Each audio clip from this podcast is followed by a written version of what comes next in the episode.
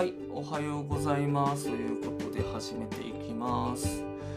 えっ、と、まあ、最初にこう一覧の方には、同性婚の訴訟の話を載っけてるんですけれども、まあ、そこは、あれですね、えーと、性的な思考によって、思考っていうのは好き嫌いとかっていうのじゃなくて、あの方向性ですね、によって、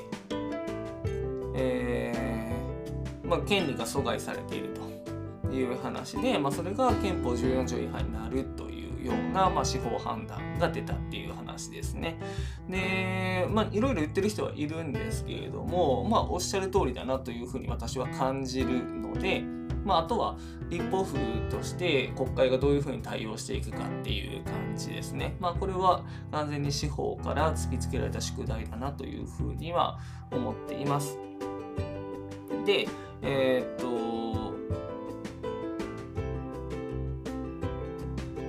まあそうですね。っていう話ですね。で、この後、あの他にも裁判起こってる、えっ、と、裁判やってるそうなので、まあその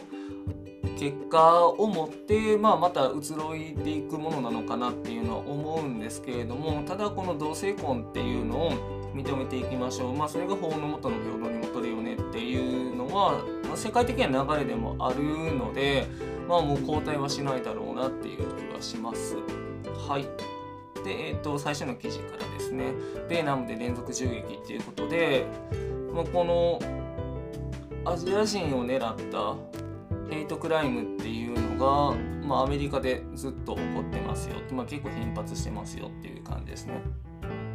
で、まあ、アメリカに住んでる人はすごい単純に怖いだろうなっていうのは思うんですけれども、まあ、日本でも在朝鮮人に対するこうヘイトクライムまではいかないけれどもこうヘイト的な言説っていうのはかなり溢れてるので、まあ、そういう人たちも怖いだろうなっていうのはすごい思うんですよね。ということで、まあ、なんかその対岸の火事じゃなくって、まあ、日本でも全然あるよっていうことを言いたいなとは思ってますしまあなんかそれがいかに馬鹿げた話なのかっていうのはあの自分たちがこう当事者になり得るこういうのを見たらわかるかなっていうのは思います。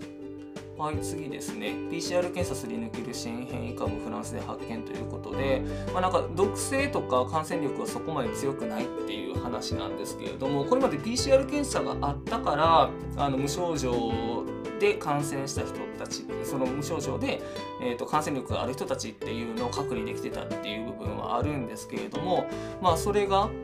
できないっていう話になると対応かなり難しくなってくるなっていうところですね。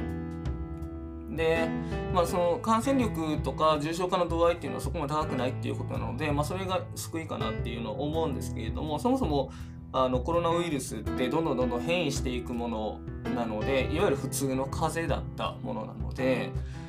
まあ、こういう変異の仕方っていうのは全然ありえるんだろうなって思うと、まあ、あのワクチンが効かなくなることも含めて日本政府はどこまで考えているのかなっていうのはすごく心配になるとこですね。なんかもともとこう お家芸なのか何か分かんないですけどあまりプラン B を用意しないっていうところが至る所にで散見されるので日本政府が。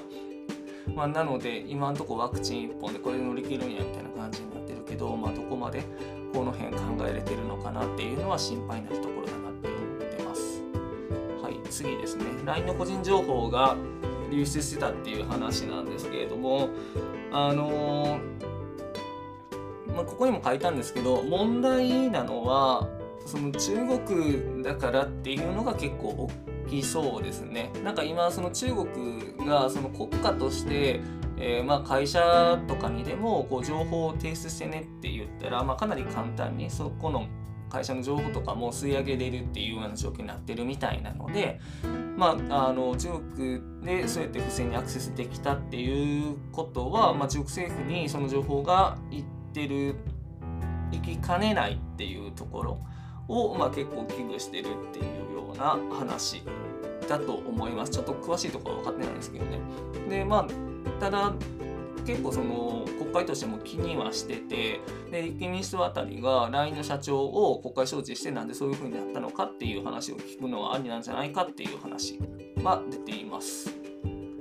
はい。続いて農飯期500人連れてくる外国人労働者めぐるブローカーの実態っていう話なんですけれども、まあ、あの外国人労働者全体の話はこの記事内ではしてたんですけれども、まあ、自分の専門っていうところもあるので、まあ、その農業っていう部分にあのちょっと特化して話をすると、まあ、現在こう大規模にやってるところって結構技能実習生抜きじゃ回らないっていうような条件になってるんですね構造上。でまあなんかそこの安い労働力ありきで回ってるっていう話になるんですけれどもまあだからそもそもそれがあの技能実習生のもともとの趣旨とは全く変わってきてるっていうところの問題なんですけれども、まあ、それを、まあ、その背景には大規模化規模の拡大っていうところをどんどんどんどん進めていった、まあ、その政府の農業政策っていうところにも一つ問題はあるなっていうのは思っているんですね。でここのこの労働力問題どうするのかっていうのはもちろんありますし、まあ、それはもちろん政府が考えたりとかあとはまあその企業努力でやっていくっていう部分にはなるんですけれども、まあ、私たちもその安い労働力を使用して作られた野菜その食材っていうのを普段使ってるっていう話になるので、まあ、無自覚的にですけれどもその構造に乗っかってるっていう部分があるので、まあ、私たちの問題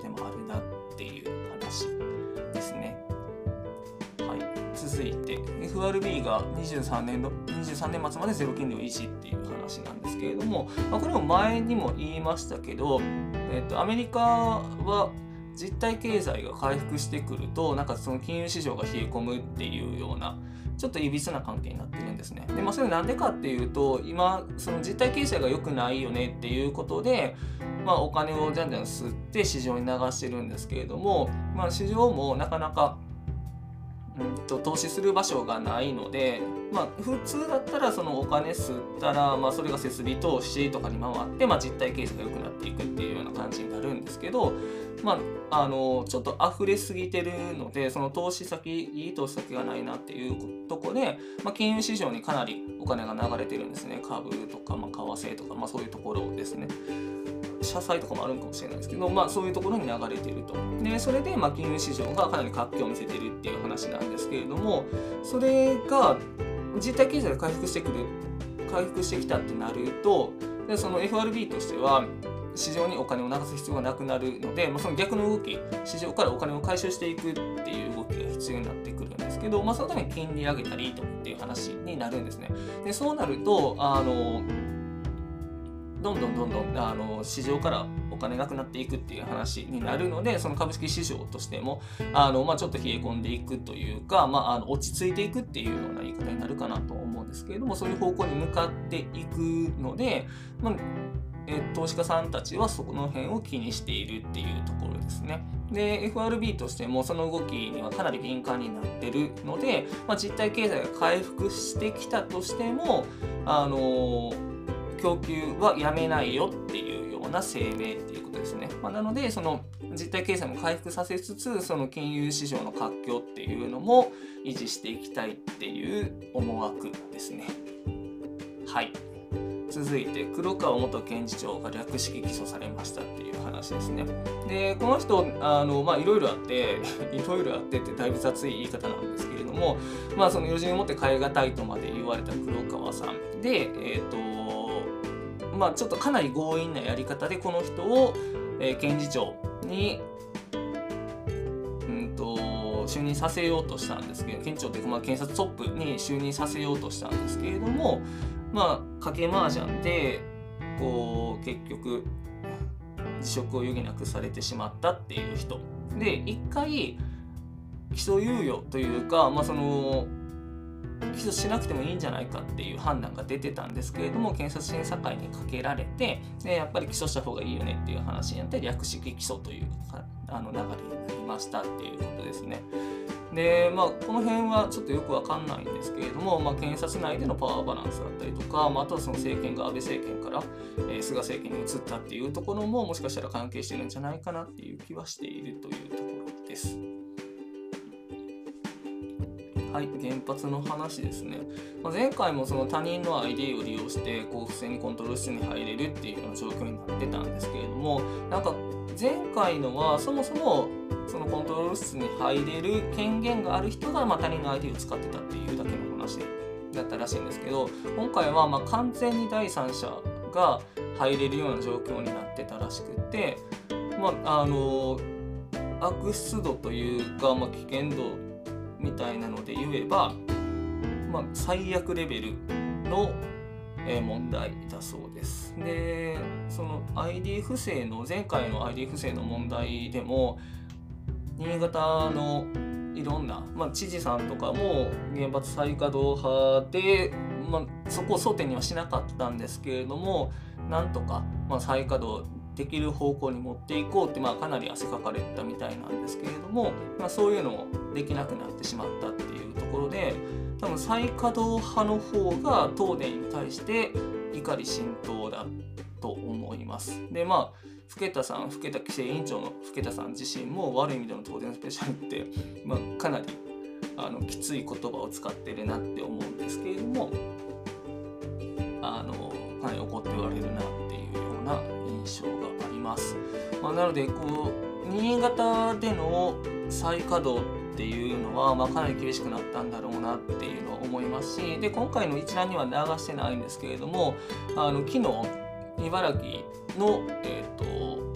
原発の再稼働はできないっていうような判決が出たので、